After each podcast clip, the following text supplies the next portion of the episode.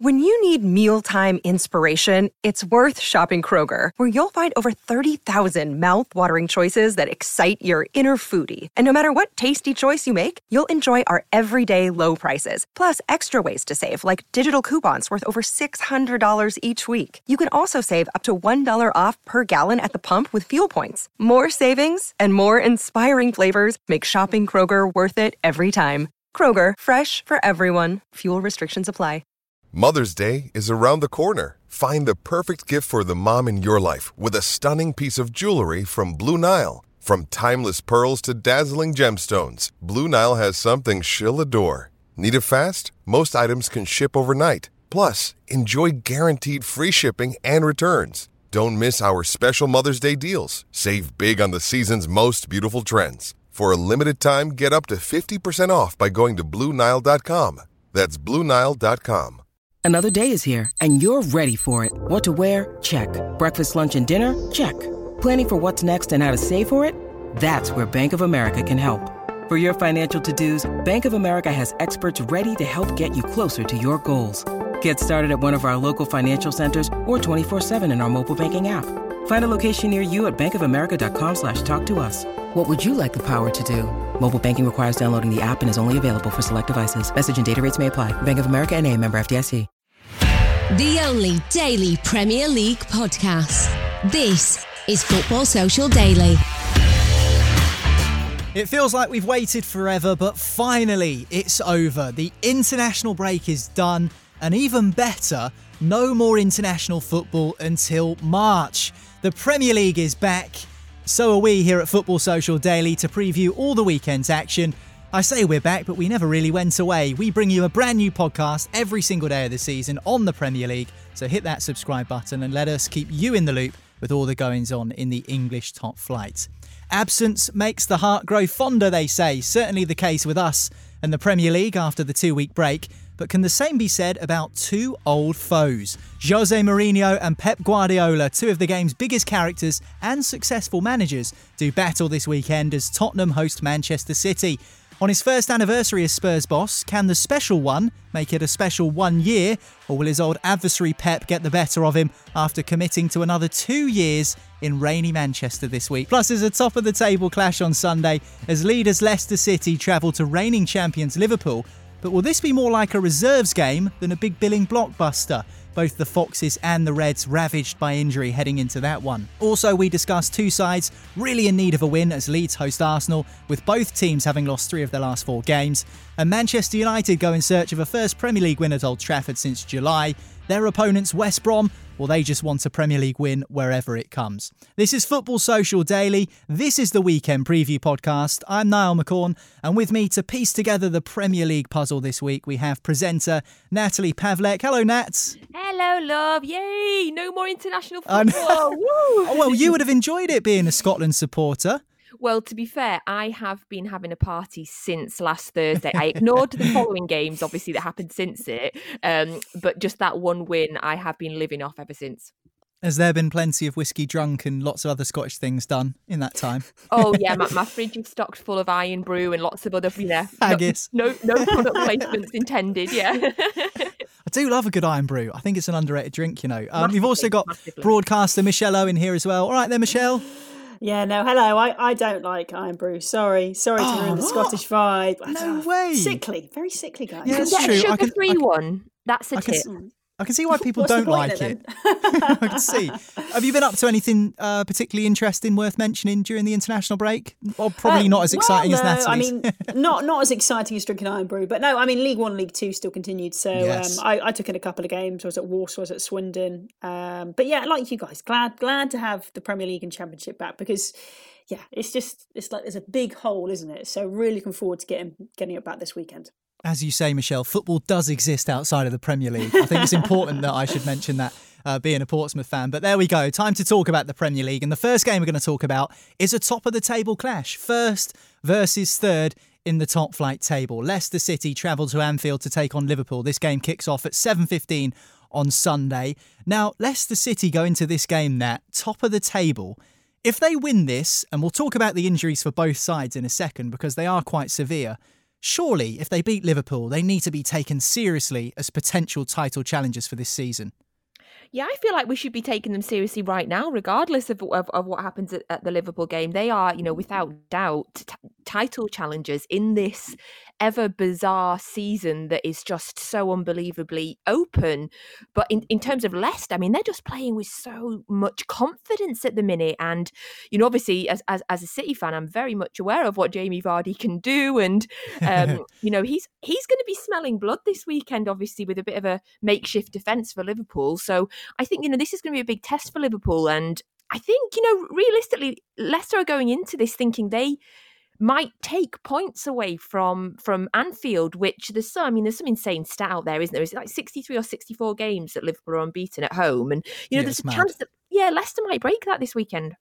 Yeah, absolutely. But I mean, they've had their injuries as well, Leicester City. But I mean, all the focus, Michelle, has been on that Liverpool defence, which has been absolutely decimated with, you know, injuries and players falling by the wayside left, right, and centre and on the treatment table. So, you know, Liverpool could potentially be missing their entire back four if oh. worse comes to worse. And Mohamed Salah's also been yep. uh, revealed to have had a positive COVID test. So it's not looking good for Liverpool, although Jurgen Klopp, the manager, does call them mentality giants, his players. So do you think that they can still get the job done against a Leicester side that have been effective even with their injury issues? Yeah, I, honestly, I've seen that Jordan Henderson is now on the injury list as well. so I'm really not feeling confident for, for Liverpool. Yeah, Trent Alexander Arnold is out. Obviously, Mohamed Salah because of that COVID test. We don't know about Fabinho. We don't know about Thiago. Mm. It's an incredible list, and that's not even mentioning some some of the others. I mean, it, it is nice to see youngsters given a chance. You put Virgil van Dijk, Joe Gomez out. Um, it could be Rhys Williams, I think, at centre back alongside Joel Matip. Should Fabinho not? Do you know what, Michelle? I think he might have a knock as well. You know, really? I, oh, seriously, wow. yeah. I, honestly, I think that it's getting that bad. So then I think uh, it would be Nat Phillips. Yeah, and then you've got Neco Williams, who I do really rate, and James Milner. They're options at right back, aren't they? But then because Jordan Henderson is missing, then will James Milner not be in midfield? So it's really difficult for, for Klopp this weekend. And if Vardy is firing and, and fit, then yeah, I definitely worry for that that Liverpool yeah. defence. It's going to be very interesting to see how they go at that. But then you think up top, you know, they should have Diogo Jota fit, and he's been fantastic for them. And I know Salah's missing, but I'm starting to think that that front three could be a little bit more fluid this season. Yeah. It's not just the three we saw last season. So I wouldn't worry about them too much going forward. And I think you know, I think in midfield they can cobble that together, but defensively, yeah, I would worry about Leicester going at that Liverpool defence at, at the weekend. And I agree with Nat. You know, Leicester should be taken seriously as title mm. challengers. Their problem is they, they tend to fall away as the season goes on. But it's yeah. so open this season. Who knows? You know. Well, you, you briefly mentioned it there, Michelle, and actually it reminds me of when Jurgen Klopp first came into Liverpool, where they would kind of win games 5-4 or 4-3 mm. because their attacking prowess was so good they would able be able to outscore the opposition. I think that maybe Jurgen Klopp might have to rely on Liverpool being slightly top heavy and just say just go out there and score as many goals as you can. It doesn't matter if you concede 3 because defensively, everyone says that a good title winning side or a solid side is built on a great defence, but you can't legislate for that many injuries. So do you feel that Jurgen Klopp might be saying, right, just go gung ho against Leicester, fight fire with fire, and see if we can outscore them? well, I hope he does, because for the neutral, it's incredibly entertaining. Um, and I do think they've got the quality to score some goals.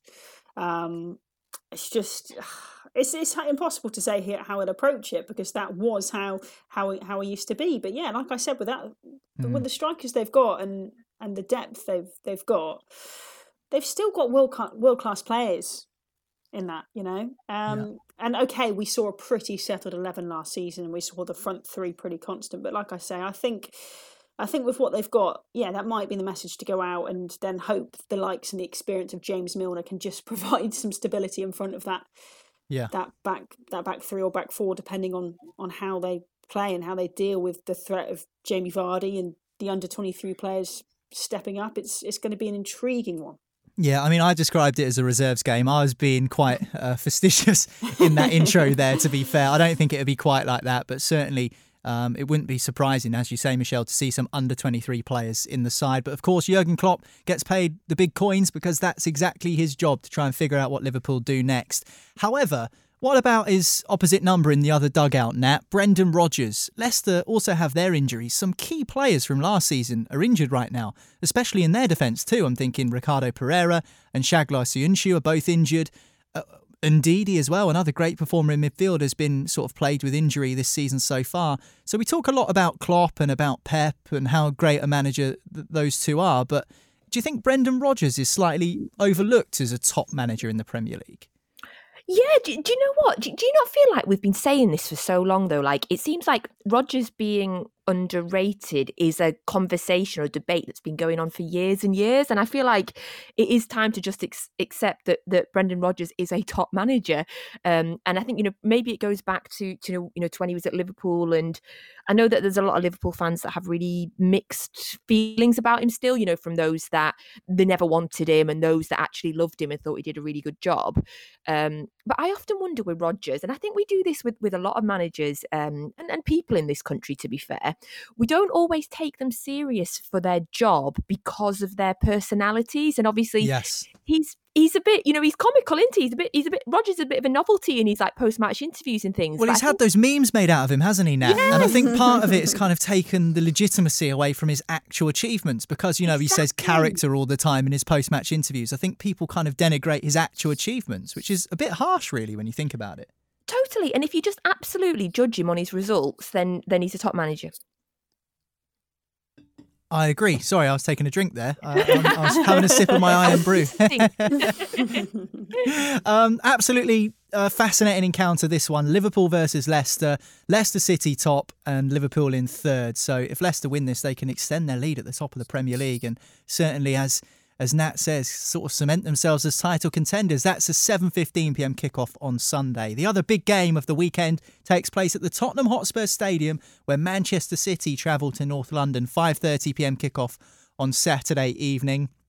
Uh, Manchester City haven't actually beaten Spurs at the Tottenham Hotspur Stadium yet, so some might argue that the ball is in Tottenham's court, but I wouldn't read too much into that because there's plenty of other narratives heading into this game, including a new deal for Pep Guardiola at Manchester City. Michelle, do you think that will give him a bit of renewed enthusiasm heading into this game? Because there were lots of talks about whether Pep would even stay at the club and whether he was the right man moving forward. But now he's put an end to all of that speculation and said, right, I'm committed to staying at Manchester City until at least 2023, another two years after the end of this season.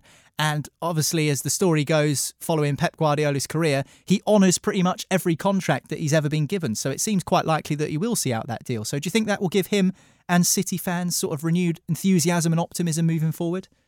Yeah, he does seem to be a man of his word, doesn't he? Um, I I was surprised because I thought maybe he'd give it this season, and if they didn't get the Champions League, then he'd be on his way, and maybe that'd be sort of a mutual thing. But you know what he's doing, the owners are happy with, and that's been reflected in in the new contract.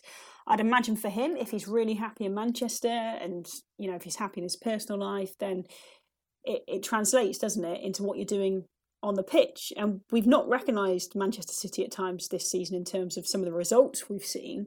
But maybe with this settled, maybe it'll help him focus a little bit more. Maybe the players will be more more settled. But mm. I, I, you know what's going on underneath this one is you know the big uh, the big battle between him and Mourinho. I know they've faced off before in, in Classicos and Manchester derbies. Yes. And I, I think I read um, Mourinho's lost to to Guardiola led teams uh, 10 defeats. He suffered more than against any other manager. So ah. he's not had the best record um, against them. So he's already got that sort of one one upmanship on mm. him. So with all that going on, all this sort of psychological stuff, I guess, is what we're talking about here. It's um, it's a it's to me it's an edge for for Man City, but I do feel that Spurs are having a great season. Yeah, you're right, Michelle. This has become a really fun fixture over the years. Maybe not so fun uh, for you, Nat, especially after that Champions League game a couple of years ago. Um, but those are the sort of by the way as I, well, Niall. Like I could I cry if I talk about that game. Let's not make you cry on the podcast. I'd rather not do that. but certainly, we should probably talk about the fact that there's been some really exciting games between these two down the years. I think of one that I was at at the Etihad um, a couple of seasons ago when City en route to winning the title. Phil Foden scored a header and Tottenham were all over City in the first half, and it felt like you know Tottenham were able to kind of spoil the parade, so to speak. But City clung on, and the games have always been. It feels like they've been pretty close. You'll probably have paid more attention to them than I would. So, do you think that would be a fair assessment? Yeah, definitely. I think it's it's becoming a, a really exciting fixture, and um, considering there isn't any kind of ri- history rivalry between us, it is still one that I look for on the fixture list when it first comes out because you pretty much are guaranteed to have an exciting game where something happens. You know, it's definitely if I was a neutral, this is this is one game that I would be looking at. Every, you know, every, every single year. Um, I've got to say though, now I've got to pull you up a bit. Like everybody's just got to chill a little bit. Like we've only lost one game this season.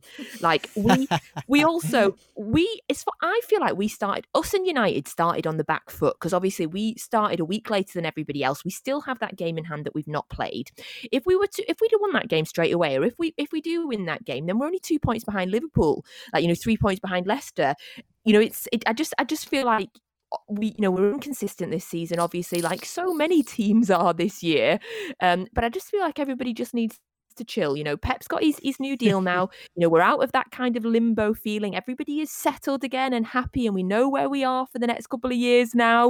Um, and I think we're only going to kick on now. And, you know, tomorrow is a great game to start that. It'll be a great game. Yeah, I think you've probably spotted that I've written in the podcast notes that if City lose, is that it for the title challenge? But you've already beat me to the charge. I'm not going to ask that question. You've already put me in my place mm-hmm. there. But certainly, everybody can chill. I think also as well with Pep signing a new contract, it goes back to what Michelle said about you know maybe last season there were some rumours as to whether the City players felt like they weren't sure about the cause because they weren't sure about the manager's future. But certainly that's put paid to that now. He's signed a, a new contract which means that it'll be seven years by the time 2023 rolls around. And if you put that in contrast, Michelle, with Jose Mourinho, who will be celebrating his one year anniversary as Spurs boss. In fact, it's already passed, I think, but this will be his first game since the anniversary took place. So, in that year, since he's replaced Mauricio Pochettino, could you label his tenure so far as a success, or is it still the jury out on that one, do you think?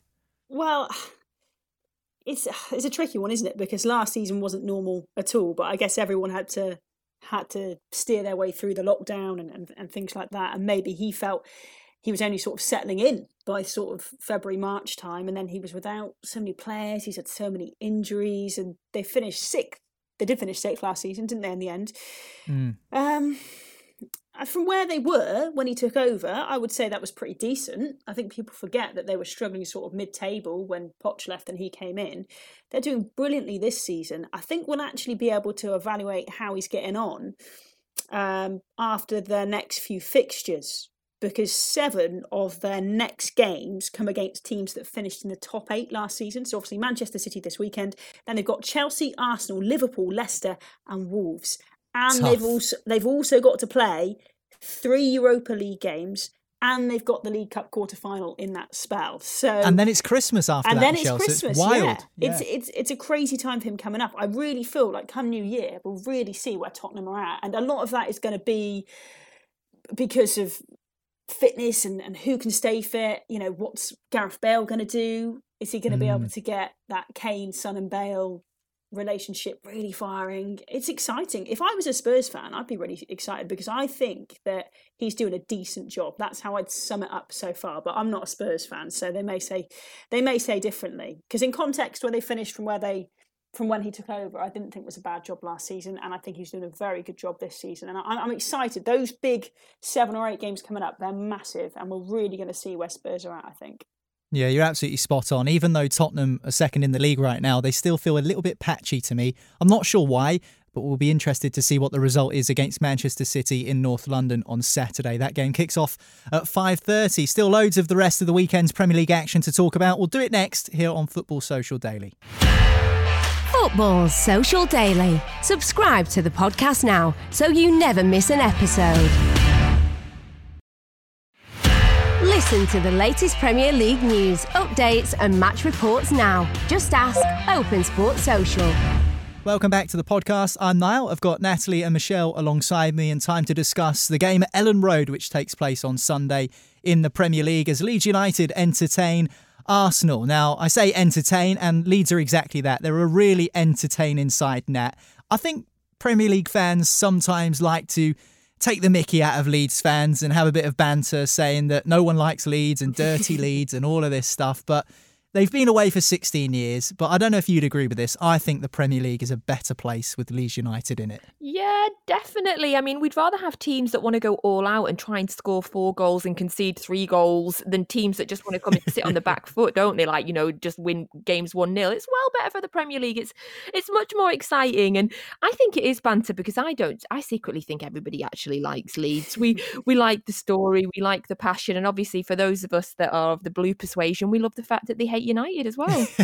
get on board with that, of course. Yeah. That's something that you can get on board with. Um, like you say, you mentioned it just there, that they're exciting going forward, but they keep conceding four at the back. They've conceded four in their last two Premier League games consecutively. And that's the third time this season as well, after conceding four on the opening day against Liverpool. It's great for entertainment, it's great for the neutral, but defensively, that's not great for Marcelo Bielsa, the manager, or Leeds United fans.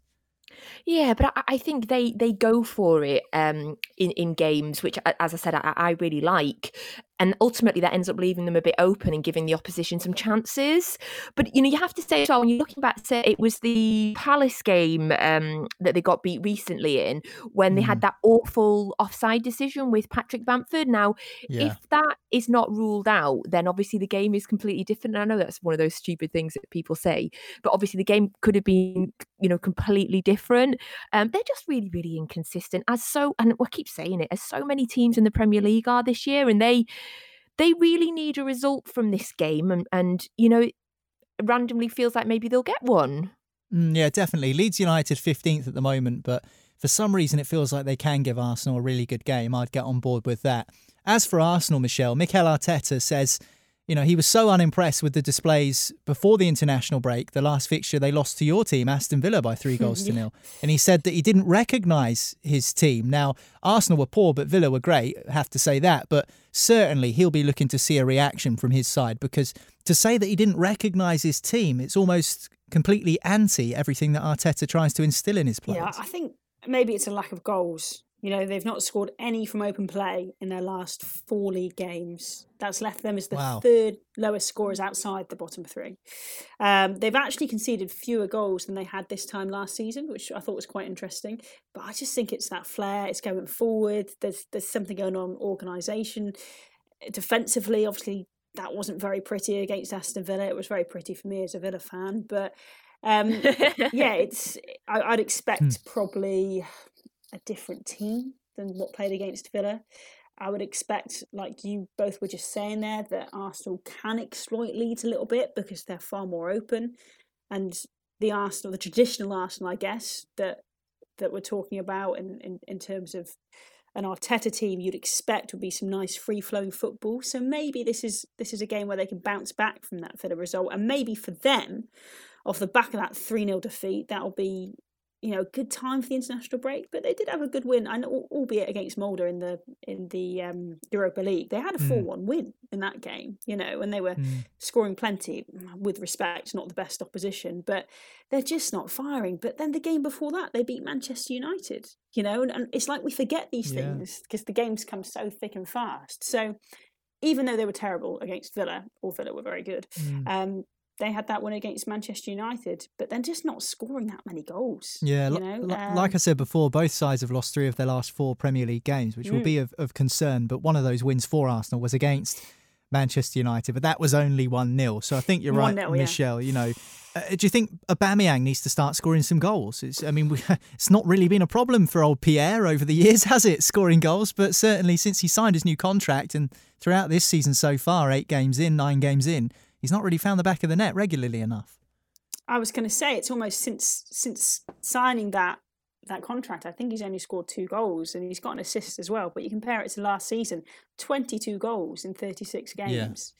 So yeah, it's a big difference so far, and I know how overjoyed the the Arsenal fans were to have him sign that contract. But it's so funny the stark contrast between someone like Jack Grealish, who signed a new big deal at Aston Villa and he's just come out flying. It's as if it was a weight off his shoulders, and he's mm. better than ever. Whereas Aubameyang's gone the other way. So I, I really didn't expect that from him. And for Arsenal to play well, you do feel like they need a Aubameyang firing, don't you? Hundred percent, and maybe he will this weekend against Leeds. That game's four thirty on Sunday. The early kick-off on Sunday, the lunchtime game, 12 pm, takes place at Craven Cottage, where Fulham host Everton. Fulham managed to get that first elusive win of the season against West Brom at the start of the month, which feels like a long, long time ago now, all the way back on the second uh, of November, and it's only the weekend of the 21st now. Um, but wins have also been pretty elusive for Everton recently, Nat, despite their flying start to the season, where I think they were unbeaten in their first seven games. So if the Toffees are to finish in the top four and get a Champions League place this season, they do have to win these sorts of games and beat struggling sides like Fulham. Yeah, I mean they've they've absolutely got to bounce back in this game after some of their their recent defeats.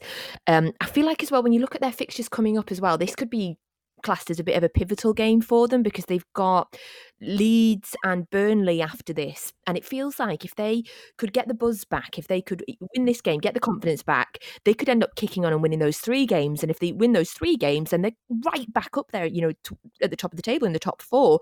And that would be, mm. you know, mm. that's that's a huge confidence boost. I haven't, I've missed. Is Richard is Richarlison back? Yeah, he's back. I think the three match suspension is done, so he should be back well, I mean, obviously that's just just a, a huge boost, isn't it? And the kind of um, difference in them, you know, when he's there and he and he hasn't has been huge. So that's massive for them. Yeah, definitely. And I think uh, James Rodriguez as well. There's been a few rumblings about his fitness and when he's available. I mean, he's so creative and really, really important for Everton. Um, however, Fulham will be hoping that he's not fit. Um, Michelle, to be honest, they lost their last game before the international break to West Ham. But it was a close game, and they've played better in that game against the Hammers than they have done in recent times.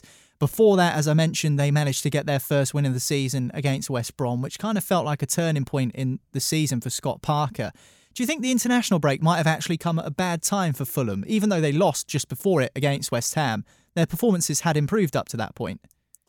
I feel like when you when you look at the table and you open it up, you fully expect Fulham to be second from bottom because everyone knows Sheffield United are dreadful so far.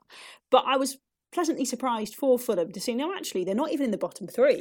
yeah, and, and okay, it's not saying a lot because you know from Brighton down to Sheffield United, it's it's pretty dire in terms of points and wins so far this season. But unlike West Brom, Burnley, and Sheffield United below them, they have got that win this season, albeit it was against a fellow promoted side, but it doesn't matter. Both Premier League mm. teams now. I thought against the West Ham game, like you said, they weren't bad. They had quite a lot of shots. They were just a bit wayward.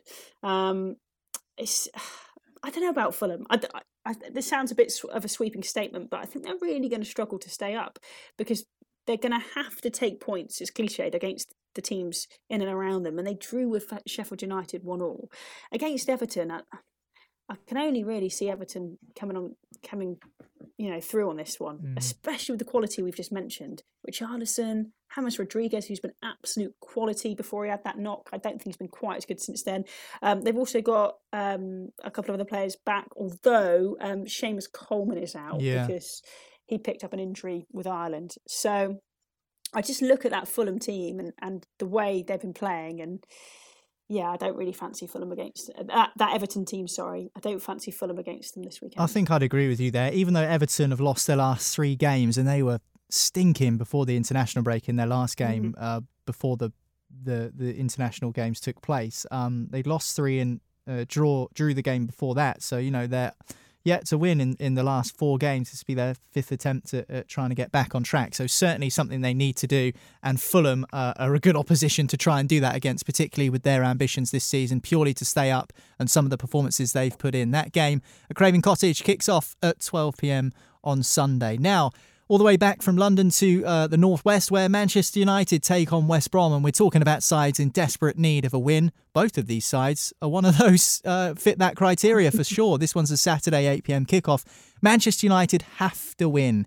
It's as simple as that, Nat. Their league position makes for grim reading for a club that big, but not for a Manchester City fan. Um, they're in the bottom half of the table, yet to win at Old Trafford this season in the Premier League. They've only picked up one point at home out of the 10 that they've accumulated so far this season. Only one of those has come on home soil. Last time they won a Premier League game at Old Trafford was in Project Restart in July.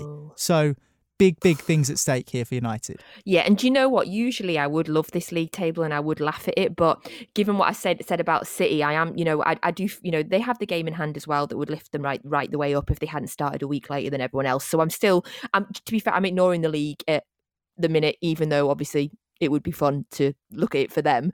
Um, but yeah, they the fact that they've not won at home this season, like I didn't realise that until until I read it um, prepping for today, and that is just mm. absolutely mm. nuts. And again, I'm going to use that word again. I, I feel like I need to make a donation to charity or something every time I say it, but they're inconsistent again. You know, eh, commonly throughout the Premier League, and this is a must win. And can you imagine, like a few years ago, or when you were growing up, the idea that you're talking about West Brom going to Old Trafford, and you think, well, maybe they might get they might get points. like, that's so so crazy. But obviously, they had that really good win against Everton. Mm. Um, and you know, Solskjaer always manages to kind of show that he can get a result when he needs to save his job. Um, so yeah, I mean, this is just it's a huge game for them. They've yeah, like you say, absolutely got to win. Yeah, definitely. You feel that Ole Gunnar Solskjaer might be in some hot water if he doesn't pick up three points against a really struggling side in West Brom.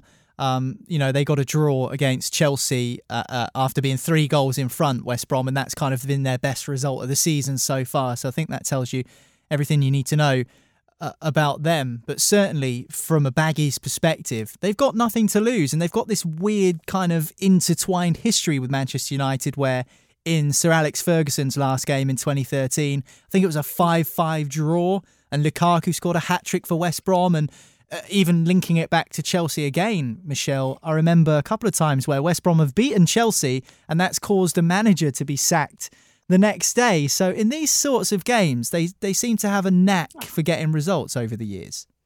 Yeah, don't underestimate them this weekend. Let's remember just before the international break, Tottenham could not break them down until the 88th minute when Harry Kane got that goal. And actually, in that game, they weren't bad. You know, they had you know, they didn't have all the possession, but they were okay.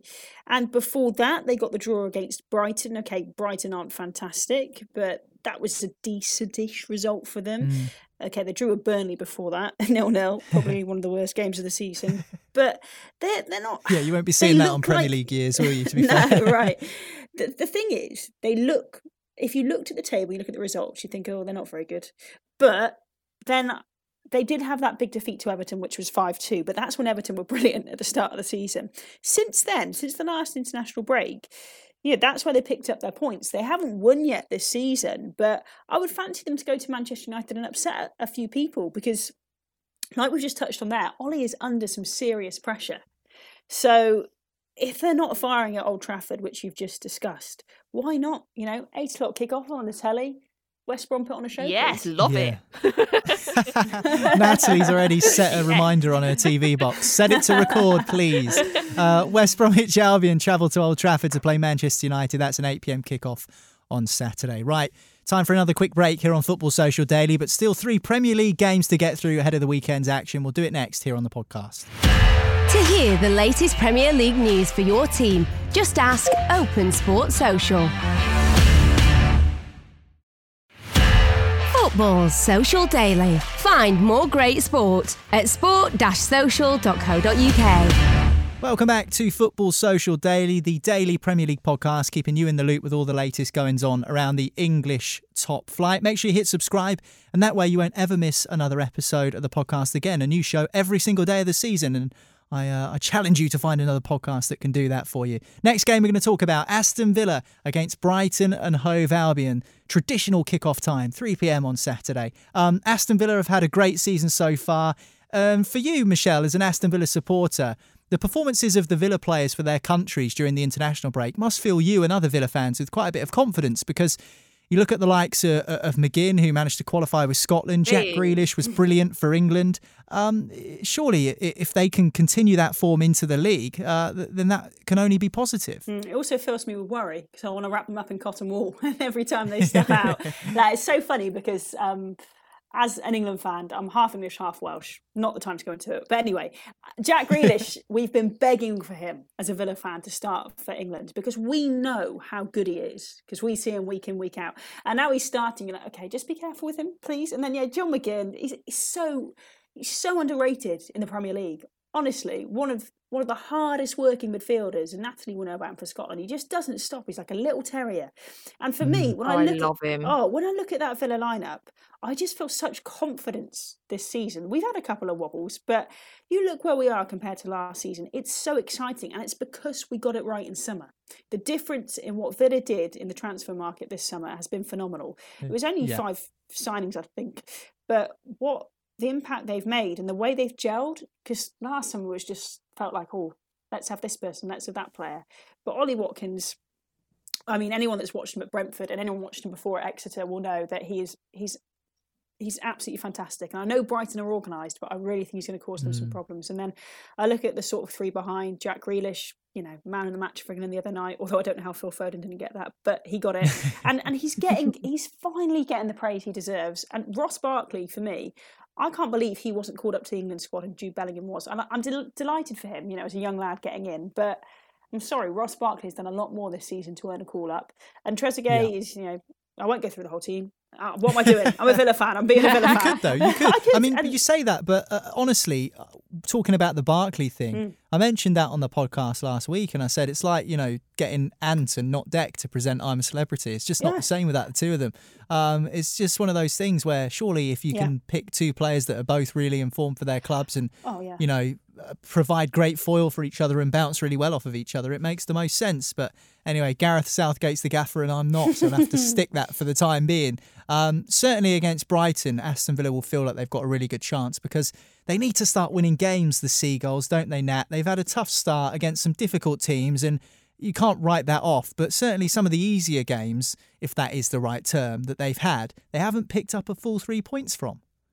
Yeah, it's weird. I think Brighton are a weird one. I, I don't really know what to expect from them this season. Um, obviously, this, at the at the start of the season, they, they you know they they looked good against Chelsea. Um, Newcastle and was it United as well, where they where they, they look decent, and then obviously they've recently played West Brom and, and Burnley, and obviously not so much. Um, I'm not sure. When I look at their league position and see them sitting in 16th, if I am looking at the league, I feel like it underrates them a, a, a little bit. Um, mm. So I'm just, yeah, I'm just, I'm just not sure about them this season. There's a four point gap though, Nat, between them in 16th and Leeds United in 15th. So. I mean, they won't want that to grow any bigger, will they? Uh, I mean, even even a draw against Aston Villa with the season that they have they're having might be an okay result, particularly with Leeds going to Arsenal, as we've already discussed. Oh, I think they'd snap your hand off for that right now. You know, the form the form that Villa in and the confidence that they've got. I mean, you can hear from Michelle talking about her club there, how how much confidence you got and how much, you know, Villa are enjoying this season already. Um, so I think they'd snap your hand off for a point right now. Yeah, absolutely. Another side who will probably snap your hand off for a result against Chelsea would be Newcastle United because that's their opponents at St James's Park in the early kickoff on Saturday. Uh, Steve Bruce, the Newcastle United manager, has been talking in his press conference about Miguel Almiron, the forward uh, uh, for the Magpies, and he insists that Almiron is not unhappy at Newcastle despite recent reports. And he's actually called his agent an amateur who's trying to score some more cash from a move ahead of Christmas. But I'm sorry to break it to you, Steve, but that is exactly what agents do, and that's what they've been doing for years. I wonder, Michelle, if if you were a Newcastle United player, whether you would be unhappy, such as the reports uh, uh, have been labelled towards Almiron. Because if you look at the statistics, and uh, you know, there was one uh, co-commentator I used to work with who used to say stats are for Pratt, and he didn't believe in them. But certainly with Newcastle, the lowest average possession, most shots on target conceded in the Premier League. That's just a couple let alone the style of play that Steve Bruce is using at the moment. If you were Almiron, would you be be an unhappy chappy right now? Oh, I've seen Almiron a couple of times, like in person. He does work really hard, and he just looks like one of those players that's desperate to do well.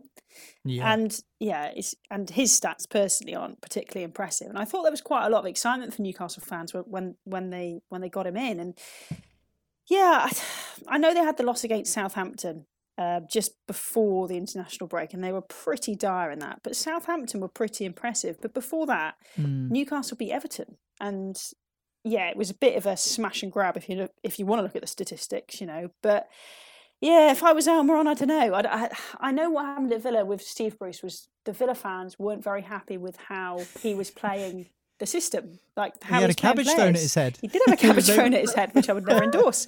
But I, I don't know if Newcastle fans are unhappy with the way he's playing players in certain positions. But he's missing a couple of players. I think Ryan Fraser is out. Um, I don't think he's going to have Matt Ritchie or John Jonjo Shelvey back either. So, yeah, he's, he's he's missing a few players, and there's doubts over Callum Wilson as well, who's their top scorer. So he's declared himself fit, but I'm not quite sure if he's going to make it. And when you're playing a team of Chelsea's quality, well, yeah, it's it's a, it's an uphill battle, isn't it? And you think of the quality mm. Chelsea have got, it's just I, I I don't know if Steve Bruce sort of gets this reputation. Sometimes people look to put the blame on him, but it's exactly what happened at Villa, and I don't know if it's happening at, at, at Newcastle. Yeah, I think maybe it's the pragmatism of Steve Bruce, or maybe even the stubbornness to try and change things up. He's got much better players now, I think, this season than he even had last season. So, yeah, maybe we'll have to wait and see what happens with Steve Bruce and his Newcastle future. But certainly from the, the Toon fans we've spoken to on the podcast, particularly that game against Southampton that you highlighted, uh, the just the difference in style of play, the difference in intensity, and, and the tactical choices that Bruce made, I think was uh, of annoyance to Newcastle fans. Let's just say that. As for Chelsea, if they win that, they can get into the top four uh, and they'll even be top of the Premier League briefly because this is the first game of the weekend. So, you know, imagine that Chelsea being sat top of the Premier League under Frank Lampard. Even though if it does happen, it won't last long because as soon as the other games kick off, they'll be knocked off top spot. But it'll be good to make a statement briefly to show that they are, you know, in line to be considered in the title frame. They want to be considered in that title picture. Yeah, I mean, if you're forming a line at the minute, I would say they are the front of the queue behind, uh, you know, with, with only City and Liverpool ahead of them. Obviously, we've mentioned Leicester already and Tottenham, who are, you know, can definitely be considered as title challengers as well. But I think Chelsea 100% are are definitely now. Um, you know, they had that uh, fair to say, I'd call it a stuttering start. Um, uh, but they, they seem to have adapted now. You know, the his system is working, the players are settling in.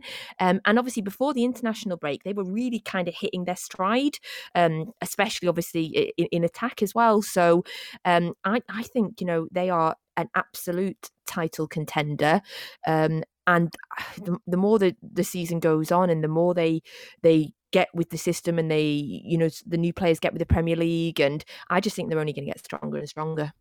Yeah, absolutely. Certainly, it'd be interesting to see whether Chelsea's players that are away on international duty can come back and continue to fire. Certainly for the two German lads, Kai Havertz and Timo Werner, wasn't very happy against Spain midweek where they got whacked 6 0. And uh, one of your players, Ferran Torres, got a hat trick, oh, yeah. didn't he?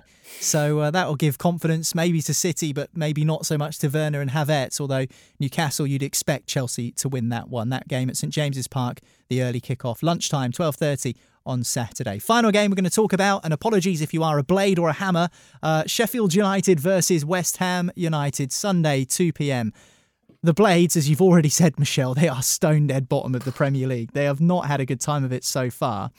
However, could they catch West Ham cold possibly after this international break? Could Chris Wilder possibly even draw a line under the season so far and say, right, here's a natural break in the season. The international break's come and gone.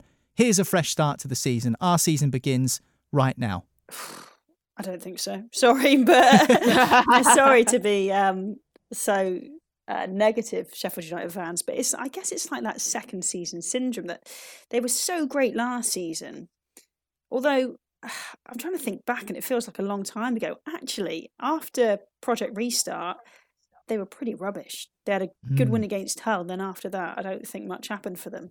And it's like they had a hangover from that when they started this season, and they've never got going. And they're not a team I've watched regularly. I've been out and about games. When I've caught them on highlights or, or match of the day, I've not seen a lot to encourage me, even against Fulham, which is a team you'd expect. You know, they, they're 1 0 down. They did manage to salvage a point from that, but it had to come from a penalty. So, yeah. I'm not sure what's happening there. I thought when they signed Rhian Brewster, that might be quite exciting for them, but he doesn't seem to have, have done a lot for them either. So they came into. Is the... that karma for the goal line technology gaffe against Aston Villa, Michelle? Yeah, I know that was. That was... Are you secretly happy that? No, no, no, no, no, never. But I just wonder if he, I don't know. Might, might he change system? Might he change from playing the wing backs?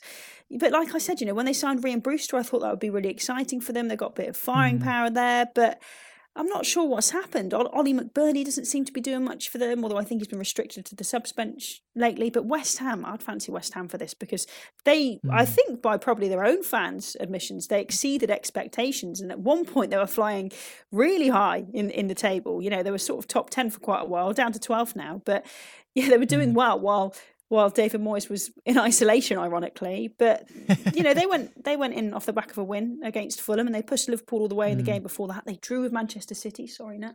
But um, you know, they they've had some fantastic results, and I, I can only see West Ham if they carry on as they mm. have getting the win. But like you say, maybe just maybe this international break has been the perfect timing for Sheffield United. Yeah, I think there's a few factors as to why Sheffield United are at the bottom of the Premier League. As you say, one point from eight games and right down at the, the foot of the table. I think a couple of injuries as well to important players. Jack O'Connell's been out with a serious knee injury, and he was so crucial to them at the back. And you'll know again that as, as a Scotland fan, uh, you know uh, Fleck in the midfield uh, and also in defence as well has been key for them. Enda Stevens I think might have a knock as well, who plays left wing back. So I think a few issues there. And also if you look at the behind closed doors table, and I've said this on the podcast before, um, that is actually a thing by the way, behind closed doors table. Sheffield United are bottom of that too. So even as you say, after restart, they were poor then, and I think they've suffered with having fans absent more than any other Premier League side. Certainly, the evidence is there to argue that. As for West Ham, they have played well this season, as Michelle uh, rightly points out. Uh, and these are the sorts of games, Nat, that they can now be more confident going into compared to last season, where it felt a bit trepidatious, let's say. Yeah, absolutely. They, like Michelle said, they've had a much better than expected start to the season, um, and they also had, you know, when you looked at the fixture list, they had a, a, it looked like a tough fixture list at the start of the season. So, um, you know, they've they've done really well, and they're showing a kind of um, like a, a re- resol like they look a bit more resolute like i don't know you know the word i'm trying to look for they look a bit more like solid um than than they did you know for much of last season and i kind of think i feel like david moyes is another one of those managers that doesn't doesn't really have much respect from people and mm. i think you know opinions of him look like they're changing and i quite you know i quite i like that i, I quite like that I, have got a soft spot for him it might be just not in me is that I, only I because do. he was terrible as united manager that you've got a soft spot for him? Pretty much because they hate him i just automatically feel like i've got to defend him. Very very good. Sheffield united against west ham sunday 2 pm. And with that, that's all of the weekend's fixtures, Saturday and Sunday, previewed nicely for you here on the podcast. Don't forget the two games that take place on Monday night. You can hear a comprehensive preview of those on Monday's podcast. And to get all of the latest podcasts straight to your device, all you've got to do is hit subscribe or follow, whatever it may be. And as soon as a new episode is released, you'll be notified straight away. Uh, where can people catch you this weekend, Michelle? Are you going to be covering a game this weekend? Uh, yes, I am. You may have noticed that things are a little bit different with COVID. Obviously, only one um, 3 p.m. kickoff in the Premier League, so we all get shunted about. So normally I'd be at Bristol City or Swansea, but I'm taking some League Two action tomorrow. But I'm quite excited Ooh. because it's Newport who are top of the table, so they're playing Port Vale. So yeah, that should be an interesting one. Yeah, certainly. I hope the pitch and the weather conditions have improved at Rodney oh, Parade over the years. certainly not the best place to go in the heart of winter, that's for sure. Yeah. And what about you, Nat? Where will you be taking in the uh, the Manchester City game at the weekend after your uh, escapades on Fighting Talk? yeah, so I'm on Fighting Talk tomorrow, um, which will probably be on by the time this comes out. Or you know, that has a podcast as well. Not a rival to this one; it's completely different. so I feel okay saying that. I'm actually not working the City game tomorrow, so I'll be watching it at home um, on TV. But I am working the City game on Wednesday. We're back in the Champions League Wednesday, I want to say, but the days have merged together. Feet up with an Irn-Bru for Nat then this weekend, watching Spurs oh, versus yeah. City. Absolutely. Uh, my name's Niall. Thanks for listening to the podcast. Thanks very much, Michelle. Thanks to Natalie. Don't forget, as I said, you can hit the subscribe button and also check out our Amazon Alexa and Google Home skills where you can find Premier League match previews and match reports for every single game throughout the course of the season. It's a really cool little thing, if I do say so myself. So go and check out that. But that's it for now, and we'll speak to you again uh, tomorrow. Football Social Daily from Sports Social. Find us on Twitter at The Sports Social. It is Ryan here, and I have a question for you. What do you do when you win? Like, are you a fist pumper? A woohooer, a hand clapper, a high fiver. I kind of like the high five, but if you want to hone in on those winning moves, check out Chumba Casino. At ChumbaCasino.com, choose from hundreds of social casino style games for your chance to redeem serious cash prizes. There are new game releases weekly, plus free daily bonuses. So don't wait. Start having the most fun ever at ChumbaCasino.com. No purchase necessary. VGW. Void were prohibited by law. See terms and conditions. 18 plus. Hey guys, it is Ryan. I'm not sure if you know this about me, but I'm a bit of a fun fanatic when I can. I like to work, but I like fun too. It's a thing. And now the truth is out there. I can tell you about my favorite place to have fun Chumba Casino. They have hundreds of social casino style games to choose from, with new games released each week. You can play for free anytime, anywhere, and each day brings a new chance to collect daily bonuses. So join me in the fun. Sign up now at chumbacasino.com. No purchase necessary. VGW. Void were prohibited by law. See terms and conditions. 18 plus.